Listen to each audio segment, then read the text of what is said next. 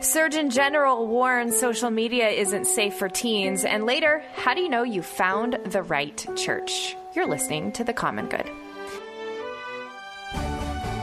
Hey, everybody, welcome back to The Common Good. My name is Aubrey Sampson alongside my co host Brian Fromm on this Thursday evening. We're so glad that you are with us today. As always, if you've missed any of today's show, we'd love to invite you to go back and catch up on our podcast, wherever it is you cast those pods of yours. And we'd love to invite you to subscribe, rate, and review.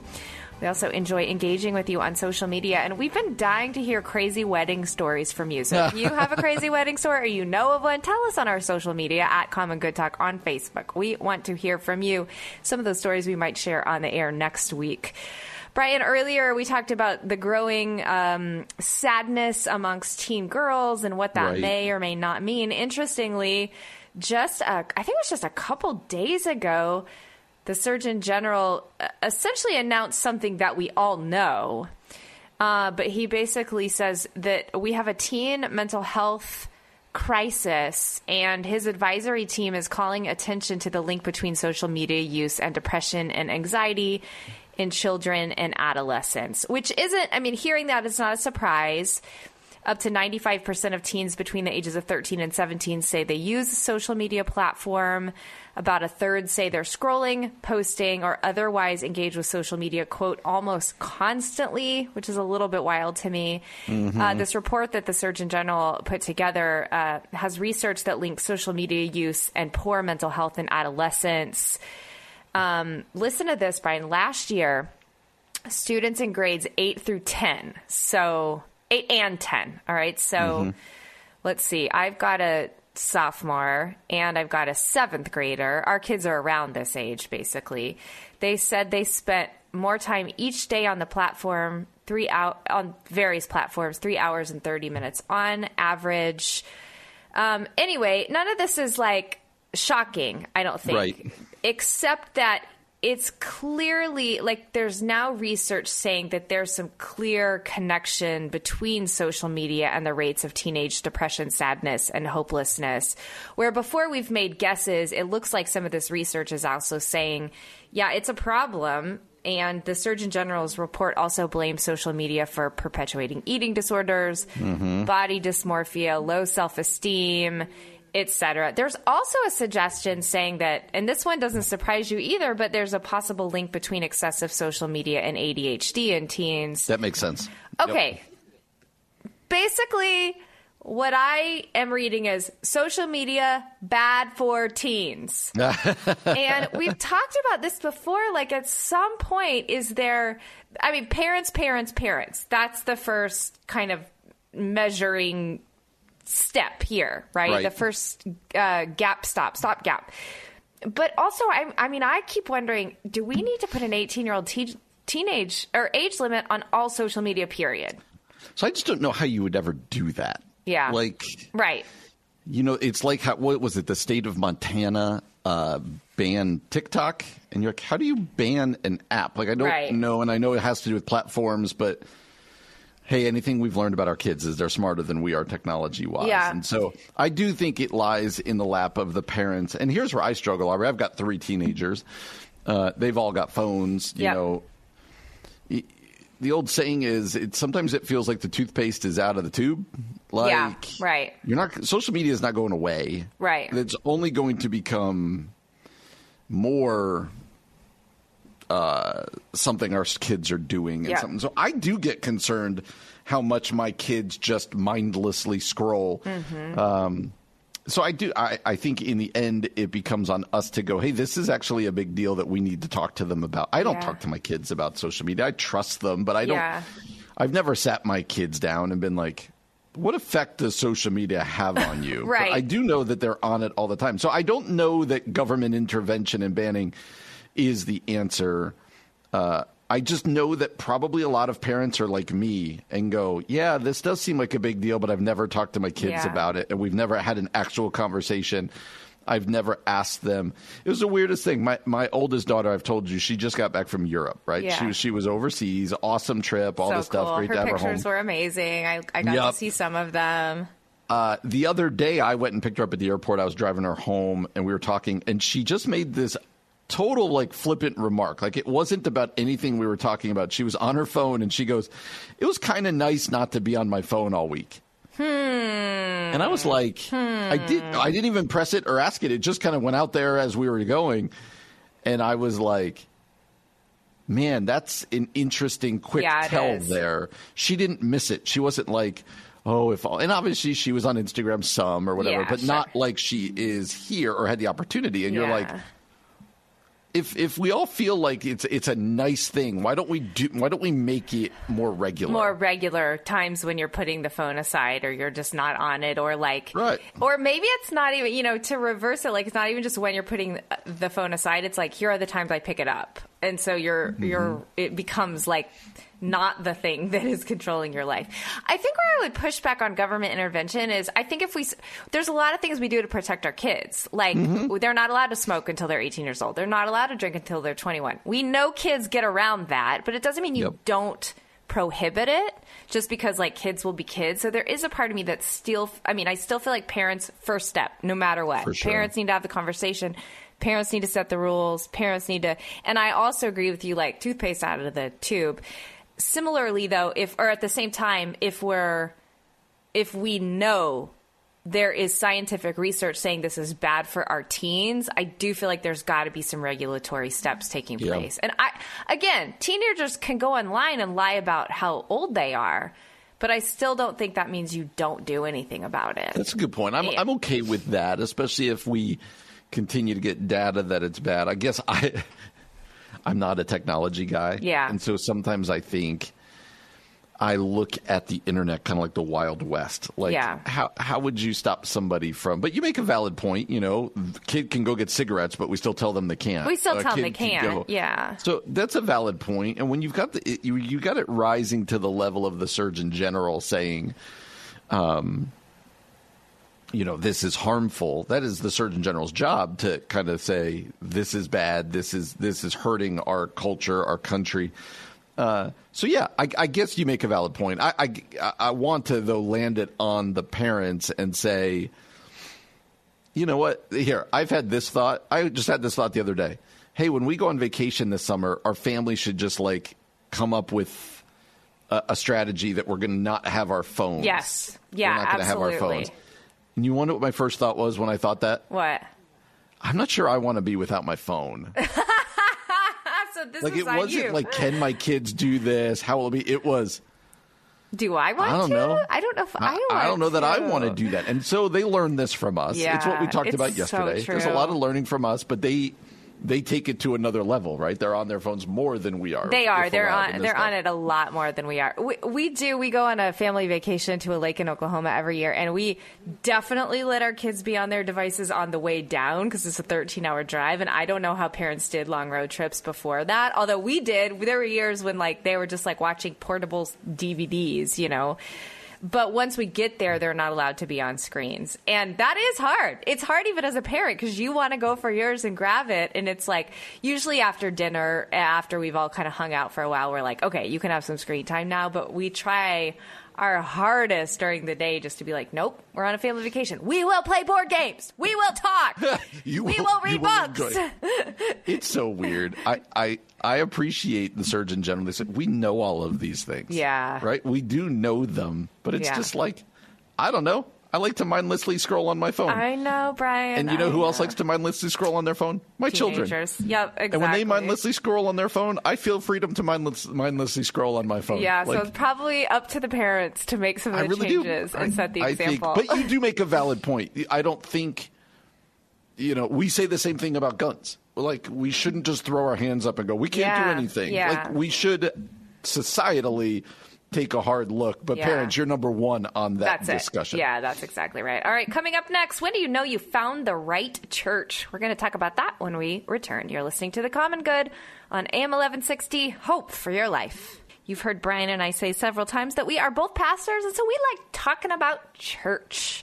We like the church. Yes. And we've also kind of talked about what we would look for in a church if we weren't currently working at slash leading churches.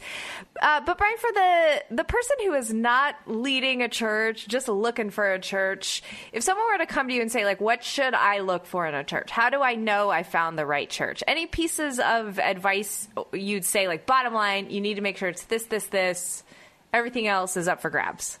Yeah, I, I think at the heart of it, I'd want to know what they're teaching and what they believe. Yeah. Right? Is it yeah. generally speaking, is it Orthodox Christianity? Is Hmm. it like, like I'd want to. You, you need to know what's being taught. Is there a hope in Jesus? Is there a reliance on the gospel? Yeah. Is there? So I'd want to know foundationally what do they believe. Yeah. So that is it. Uh, secondly, I'd want to know. Um, you know, I, I- guess I'd want to know are they um, trying to do anything to reach people? Like, right? Are they are they loving the lost Mm. Wow, in any good, way? Brian. Are That's they really caring good. Mm, for the downtrodden in any way? like, that's what's this church is trying? I guess a better way to ask it is, what is this church trying to accomplish? Is this church trying to accomplish Mm. anything? That's really good.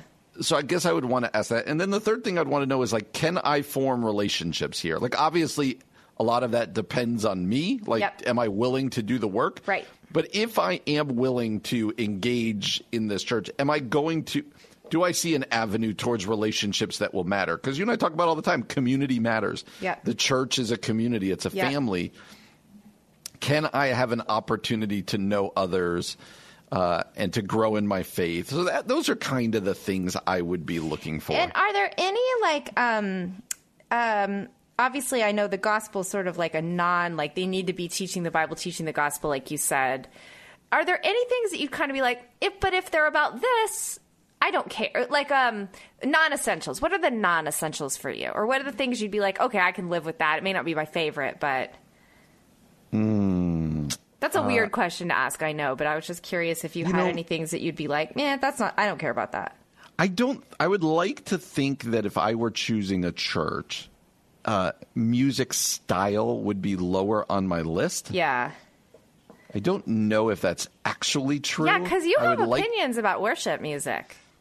I would like to think that, and, and I have stronger opinions about like the theology of the songs we sing Yeah. and this that. But Yeah. but I would like to think that I could I could put up with, you know, maybe a style. So I'm talking more style. But Style. actually, I actually don't know that I could. I would Yeah. like to think that I would. Yeah. I don't actually know that I could. Yeah. Um, Do you so think that- you would pick a small church or a big church, or would that be a non-essential? that'd be a non-essential. Yeah, for I me, think that would be a non-essential for me too. I've wondered if if I left the pastorate and was looking for a church with all that I know, I actually wonder if I wouldn't try out a bigger church but end up at a smaller church. I think I'm, I'm yeah. I think I'm wired for a small church, but I've never never 'cause of been in like an enormous church. So I Yeah. do wonder if we'd be like, "Hey, let's go try that out," and Yeah. then end up landing on Yeah. more of a church that that is smaller. So what do you think? So, I, I mean, I would like echo everything you said. Um, I think some things for me that would not be essentials for other people, and I recognize don't have to be, but would be important for me. Uh, like, I would need to see women in leadership across all fronts at this church.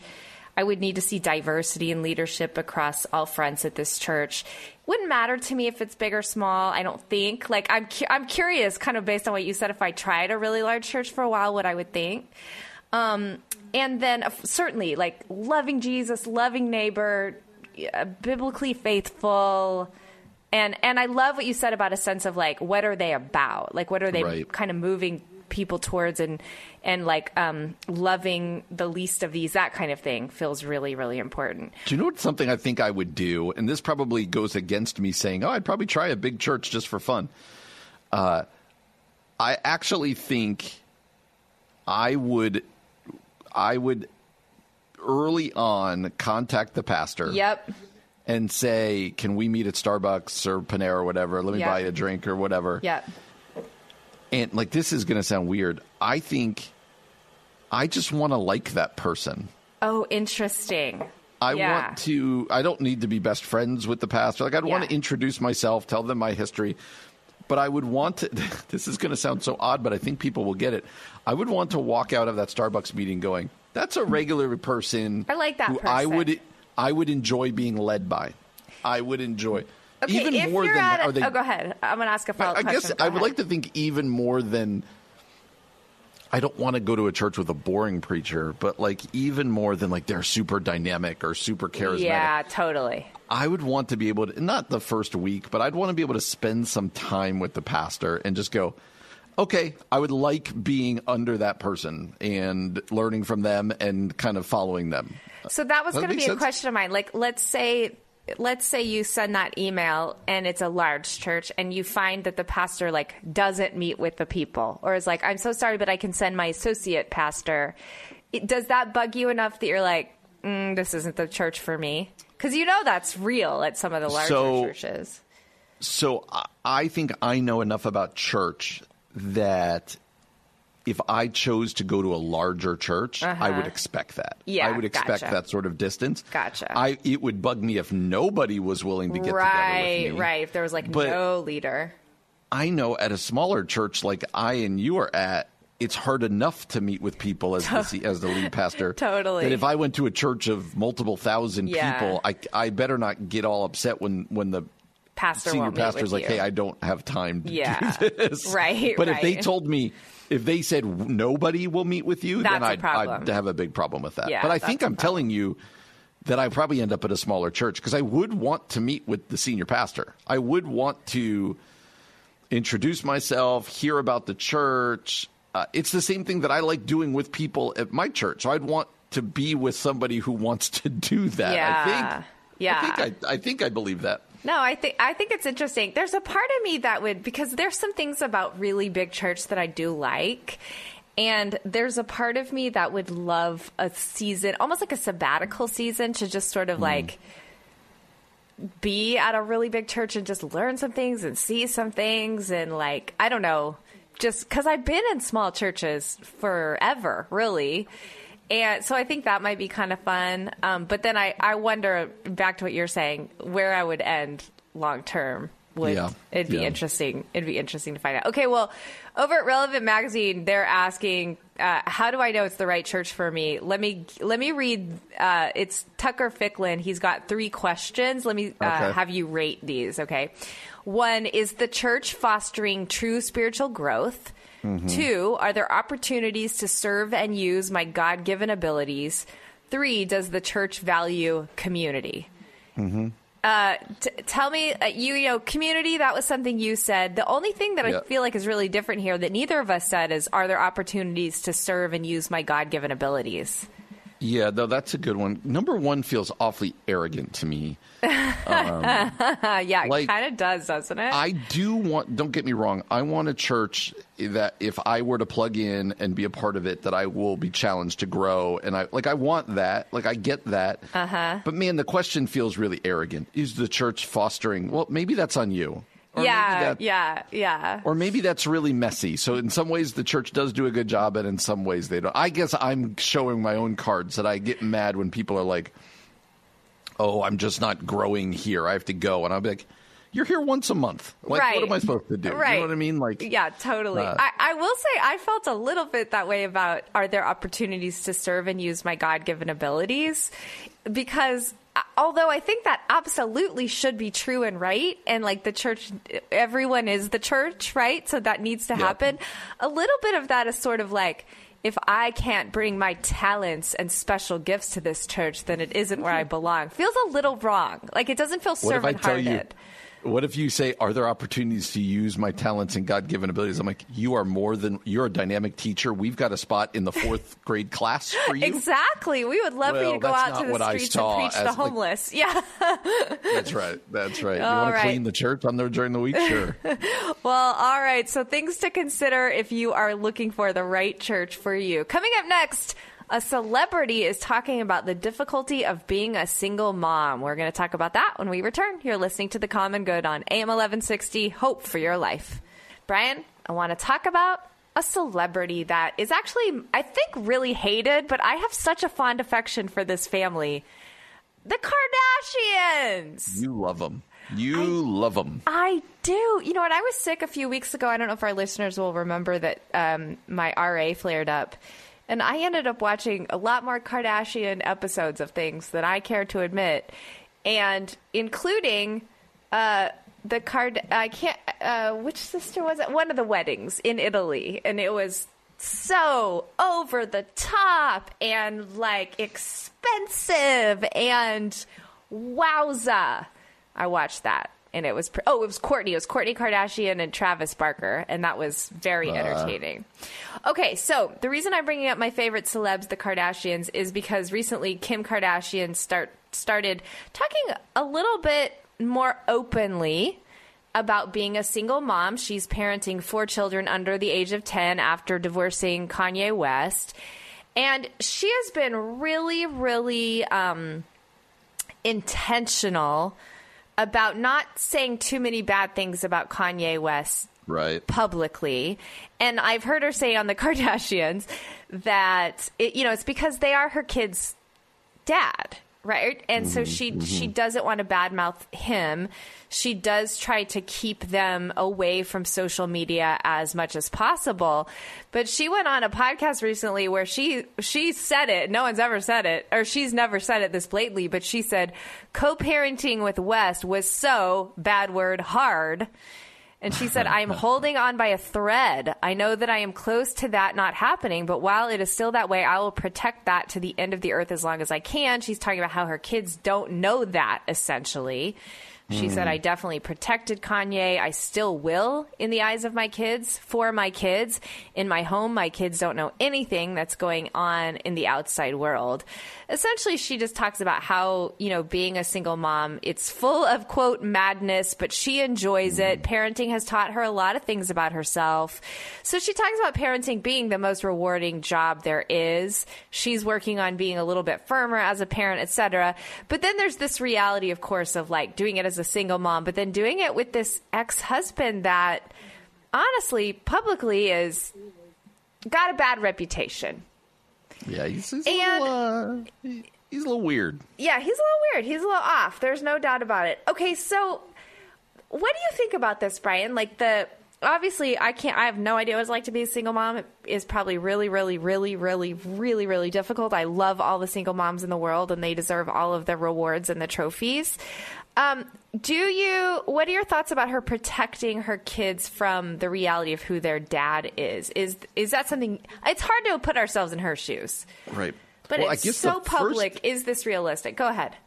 Uh, I mean, the internet, everything lives there, right? I if they haven't know, already, yeah. there's going to come a day where the kids Google Yeah. their dad. Yeah. Um, but I, I think it's respectable. Like you hear this, take Yeah. it out of the celebrity world. You hear this in divorce situations. I always have high respect for divorced parents who genuinely um, have the kid's best interest in mind. Yeah. Uh, and therefore always speak well of each other, even though, you know, you get divorced, you probably don't have a great relationship. I know that sometimes you do, but a lot, Yeah. most of the time, you, I assume you don't. But Aubrey, what I read when when I first read this or heard this, my first thought, and I understand that divorce happens. I understand.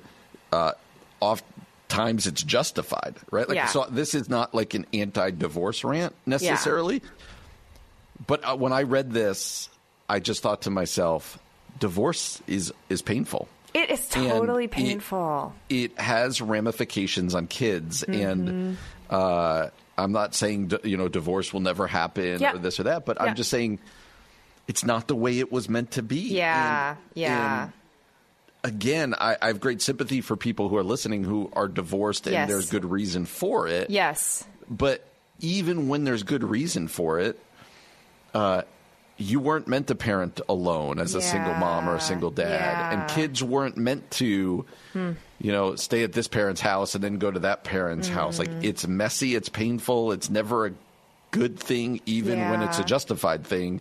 That's the first. It made that's what made me sad. She's a celebrity and probably has.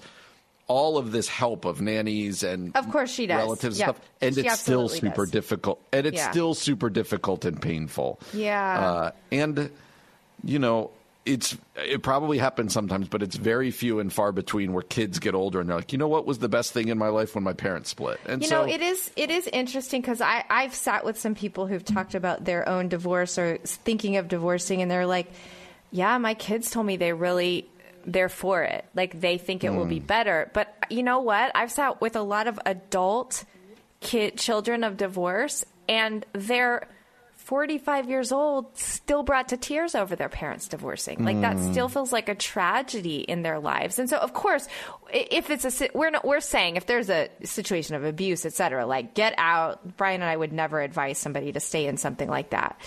Um, but I think the point is, no matter if a divorce should should happen, it's painful. The ripple effects are painful. Yes. The generational effects effects are painful, and even someone like Kim Kardashian, who seems like she has every resource at her beck and call, and she probably mm-hmm. does, it's still painful.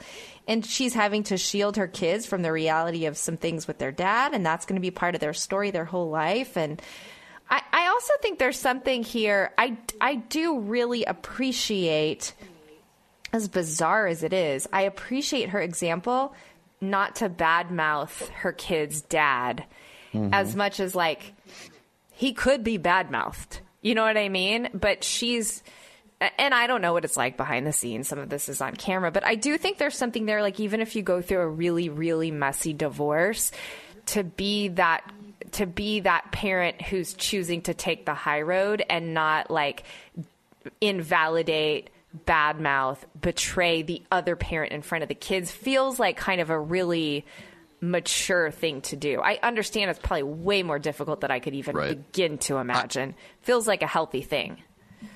I I, I don't want to take uh, take the opposite side of a Kardashian because you, you, do love them. I don't take I don't it, Brian. Take it. She did just do a podcast talking about how hard it is to. You're right. Fair, fair, fair, fair. So, so did she do? Not... Did she do what she said she's doing? Yeah. No, no, no. That's I do fair. appreciate that she's in the home, not ripping on their dad. Yeah, I, I do. I bet you she is, and I support. But she and probably she won't let her kids listen to that podcast. But that's true. She did You're right. Go, I believe fair. this is on the, the Day yeah. Show. Going, that's fair. Yeah, uh, co-parenting with him is is bleeping hard. yeah, fair. That was on a podcast that she was on. She was also on the Today Show where she did not okay. say that. But yes, that's, that's a that's a really good point. All right. Well, for any of you out there going through a divorce, thinking through divorce, we're praying for you. We have a lot of compassion for you, and I and I guess if you've known the pain of that, just know that Brian and I love you and Man, what a what a difficult, difficult thing. The ripple effects of divorce and then having to be a single mom when you weren't prepared for it. Man, again, all the single moms in the world, including Kim Kardashian. We love you. Well, maybe except for Brian. I love you. All right. Well, coming up next, we are joined by Andy Partington. He's the author of a book called Hope in Addiction. He's going to help us understand uh, what it means for those caught in the grip of addiction and how we can help them. Mm. You're listening to The Common Good on AM 1160. Hope for your life. We are so thrilled to be joined by author Andy Partington. We're talking about his new book, Hope in Addiction Understanding and Helping Those Caught in the Grip. Andy, thanks so much for being here to talk about this pretty heavy topic. Mm, it is. It is, and it's it's important to recognise that mm-hmm. this is this is something that affects people uh, at a, a, deep and and yeah serious level. So yeah, it is heavy. So I, I guess I'm making a jump here and a guess here, but is is part of you writing this book uh, born out of your own story? You know, it's it is and it isn't. Um, it isn't out of my own personal story of, of a fight with addiction. Um, I've, I've, I've, I've experienced what we've all experienced, which is a which is a fight with bad habits. Mm-hmm. Um, but but I wouldn't call it an addiction. But it is in the sense that I grew up in a residential rehab, and my work and, and my focus in, in adult life has been this world. So it's it's deeply personal um, wow. in that respect. Wow. Yeah. Andy, I want to talk about um, I, I, was reading some of your stuff about opioid addiction in America, and mm. I just don't think most people realize what's going yeah. on out there, just how rampant and how just dangerous this is. Can you enlighten us a little bit about specifically opioids in in, in the U.S.? Mm, yeah, it, it, it, really is a serious issue. It's interesting. 80% of the world's opioid supply is consumed on US soil, which is 4% of the global population. Wow. And when we're talking about opioids, we're talking about synthetic opiates. So we're talking about painkillers, mm. um, prescribed painkillers, and then we're talking about obviously street drugs um, that are that are man-made. Um, it's it's a really serious issue. Um, overdose is the leading cause of death in the U.S. of of those under fifty. Um, which just gives you a, a, sense of it. You know, substance use disorder, the population with substance use disorder is more than the population of California. Wow. Wow. Um, so it's it's a big deal. Uh, it really is. Um, Andy, so Brian and I are both pastors, and so we're we, we like to think through this lens as far as like what can the church do better. Do you have any thoughts about that in your research, in your writing, in your own experience? There's a few things, uh, and for me, part of the motivation writing the book was really to say, let's take this issue from the edge of the camp and, and even sort of outside the camera. Let's bring it into the middle. And I think actually that the heart to say, hey, we live in an addicted culture. We're all dealing with this. So let's let's let's bring this in. And mm. I think the first step, once you've made that kind of hard decision to say, wait a second, this isn't just for Celebrate Recovery, this isn't just for Teen Challenge. Mm. Once you've made that decision, it's about understanding and mm. it's about making sense because I think, as you know, as you intimated at the start, it's a it's a hard issue. Yeah. It's a complicated issue, and I think actually when you dig in, it's pretty easy to make sense of it. You know, it, it wow. so ties in with the experience that many of us have, but but we've got to start with with that step. Yeah. So often, so Andy, we think of addiction just opioids or alcohol or totally. whatever. But can you? Yeah, yeah. I think what people would be surprised is the addictions to social media, to our mm. phones, mm. to all of this stuff. Obviously, these are new things. Can you talk a little bit about that and what, what you're seeing out there? Yeah. Yeah, a phone's place addiction. It's it's a click away, and, and the device itself is is addictive. And I, there's a real mm. opportunity actually because there's not many of us who can't kind of put a hand up and say, hey, I think I know what it feels like to be controlled by this this thing, my phone, in a way that I'm not entirely comfortable with. So, yeah. but what does that do? It, it takes us straight to gambling apps. Mm. It takes us straight yeah. to porn. If if drugs are your thing, it, it's a clinical way. and, and and we've really got to contend with the fact that the supply side of the addiction problem has really gotten out of control. You know, the, mm. the tap is, is wide open. Um, and these things, of course, are so hidden. You know, a, a, click away, a phone means you can sustain a gambling addiction, you can sustain a gaming addiction, a porn addiction for a long time undercover. And that's actually bad for us. It, yeah, it doesn't wow. help. Wow.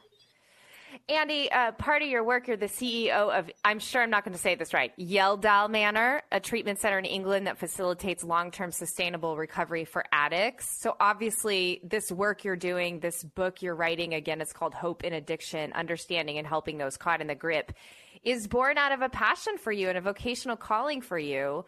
I'm just thinking of our listeners who either struggling with addiction themselves or walking with someone who is, loving mm-hmm. someone who is. Uh, what's a what's a word of hope? What's a word of encouragement? What's just something you would like to offer that listener? Mm-hmm.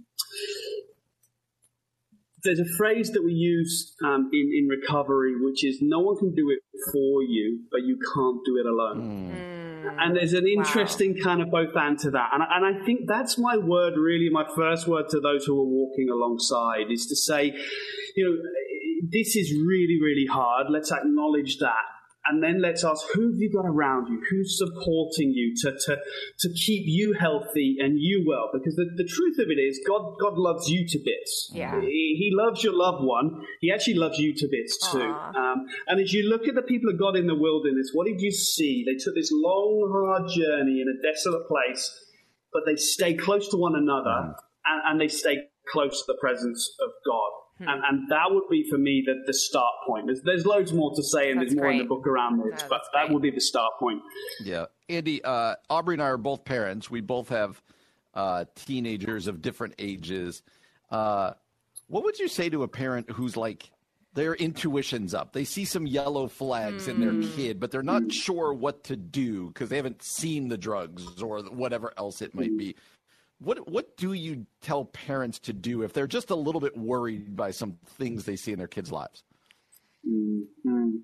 It, it, really starts where in the obvious place, which I, it's having conversations and, and having connection. You know, it, it, this stuff grows in, in dark places. Yeah. And and I think the challenge of that is ensuring that we've got that that level of access to our kids' hearts and minds that means they're going to share what's really going on, or at least like that tip of the iceberg that's going to help with what's really, really going on. So, you know, there's, there's no quick fix, there's no simple one thing, but I think investing, which I think where we always go with this stuff, is investing in that relationship to create a sense hey, I'm a safe place. You know, mm. you're not going I'm not going to lose my stuff because you told me you smoke weed. Mm. Yeah. I'm not going to lose my stuff because you told me that at the party you were at, there was just copious alcohol, whatever it might be. I'm not going to lose my stuff because actually you're telling me you're using porn, and that makes me feel uncomfortable because I'm using porn. Mm. You know, let's let's be honest. You know that that issue particularly is really in the thick of our of our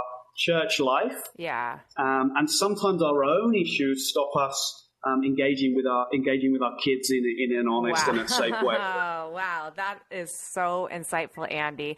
Okay, Andy, where can our listeners find your book? Where can they connect with you and all of the work that you're doing? Yeah, so the book is on Amazon. Um, it's in it's in the Christian retailers.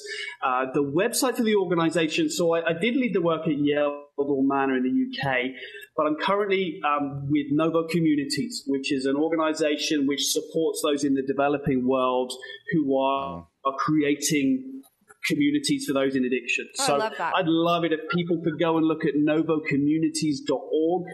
Um, you can contact me through the website there's some information about the book and there's information about the, the mission of, of that charity and, and, what we're doing in Bolivia, in Central America, and, uh, and elsewhere. NovoCommunities.com. Be sure to check that out. Andy Partington is the author of Hope in Addiction Understanding and Helping Those Caught in the Grip. Andy, thanks so much for being here with us today. thanks, today. Andy.